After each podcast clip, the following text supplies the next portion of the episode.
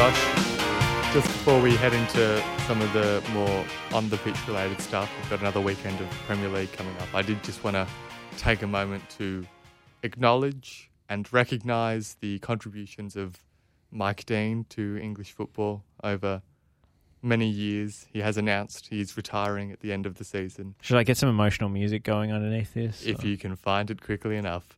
Uh, No, that's not worked. Okay, Give, me, give me two seconds. Give me two seconds. Just stall for just a minute. tread water. Just tread water for a minute say, here as we as his as we find an appropriate track to salute the outgoing, the, the most flamboyant of the referees. the, let's say. the engaging. Um, you you loved him when he wasn't refereeing your side, less so when it was your side. This is classic. Uh, I, I I think I speak for all of us when I say Mike Dean will be missed in some capacity. he, no one has brandished the no look yellow card like Mike Dean. No one has embraced the live play dummy like Mike Dean. No one has understood the art, the performance that is refereeing. Hmm. The performance art, if you will. if I if I may, that is Mike Dean. he he's box office, and we'll, we will miss him for it. Was he a good referee? Arguable. Was he an entertaining referee? Mike Dean understood that this football thing, it's it's bread and circuses. Is the competitive integrity of the game that important?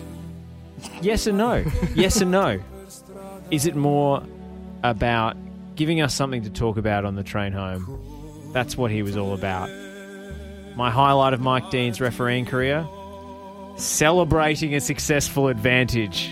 What's the one where he's going like this? uh, which cost him. You know, it cost him his uh, in his re- reputation among fans because they thought he was a Tottenham supporter. As a result, he's not. He goes for like Plymouth Argyle or something. Is it uh, Tranmere? I think it might be Tranmere. it's Yeah, it's one of those. fan, Yeah. yeah. it's it's a l- lower like League One or League Two club he, go, he actually supports. But as a referee, I can attest to the satisfaction of the successful advantage call. Yep. You feel like you've got an assist. Yep. You feel like you got an assist for the goal. You feel like I held off. I didn't go too early. I didn't blow my whistle. I gave the attack the opportunity to develop, and look at them take advantage of it. Every what I what I planned has come to fruition. If I played a successful advantage in the Premier League, and they scored a goal after appealing for the foul, I'd pump my fist too. If Jarred Gillett does it this weekend, I'll be jumping up and down. I'll be that excited. Well, what? Because I'm, He's refereeing a game this weekend. Yeah, I mean, my, my I was gonna say I think we should have this going the whole show. This is this is just the, the atmosphere is just incredible. Until we get a DCMA claim from Mr. Botticelli, but um, Bocelli, I should say. Um,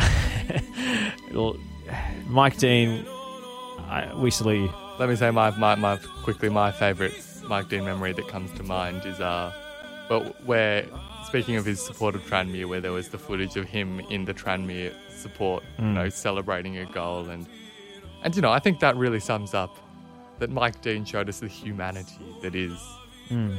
refereeing and, and, and working in the world of football, and that's a bit. Well, well, he was flawed. He mm. was flawed, Egotistical, some might say. egotistical, Center of attention when he shouldn't have been. dramatic, Yep. but but he but, but he Unforgettable. unforgettable, unforgettable. So long. And, that was a weird thing that we just did. um, I, I apologize. Um, I, I don't. I, I stand by it. okay, sorry. No, you're right. We stand by it.